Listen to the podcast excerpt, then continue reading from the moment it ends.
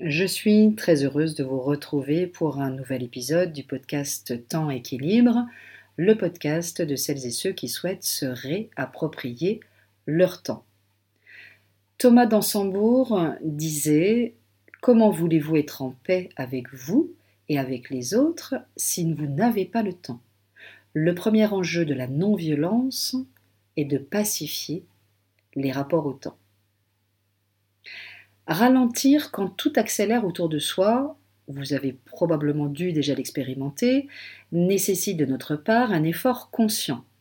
Le simple fait de porter attention à son tempo personnel au fil de la journée, sans jugement, est déjà une merveilleuse manière de prendre de la distance vis-à-vis des dictates de la vitesse.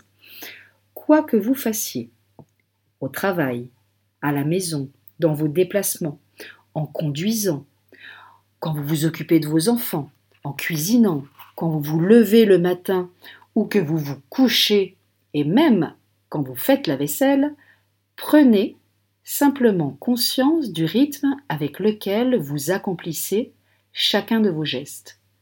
Allez-vous vite pour tel geste, moins vite pour tel autre? Arrêtez-vous, observez votre tempo et notez intérieurement. Que remarquez-vous? En conscientisant votre rythme personnel, vous constaterez progressivement que vous avez, mine de rien, le pouvoir de, premièrement, mettre le temps sur pause, chaque fois, par exemple, que dans votre course quotidienne, vous vous accordez un temps de pause pour respirer, contempler, apprécier l'instant présent ou savourer votre café du matin en pleine conscience. Deuxièmement, ralentir le tempo en allongeant par exemple tout simplement vos sas de décompression. Vous savez, ces moments charnières que vous vivez entre votre domicile et votre travail ou entre deux rendez-vous, deux réunions. Vous aviez prévu cinq minutes de battement entre deux activités. Donnez-vous tout simplement une marche supplémentaire de cinq minutes pour souffler, pour vous recentrer, pour rassembler votre esprit, vos esprits et éventuellement vos documents, tout en respectant votre tempo naturel et surtout sans courir. Vous verrez, vous y gagnerez immédiatement en sérénité et en disponibilité intérieure avant de passer à l'activité suivante.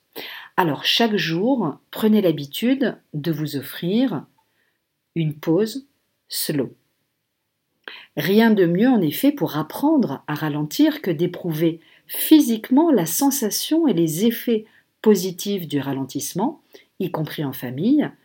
La lenteur à l'extrême est idéale pour libérer ses tensions et faire le vide quelques minutes.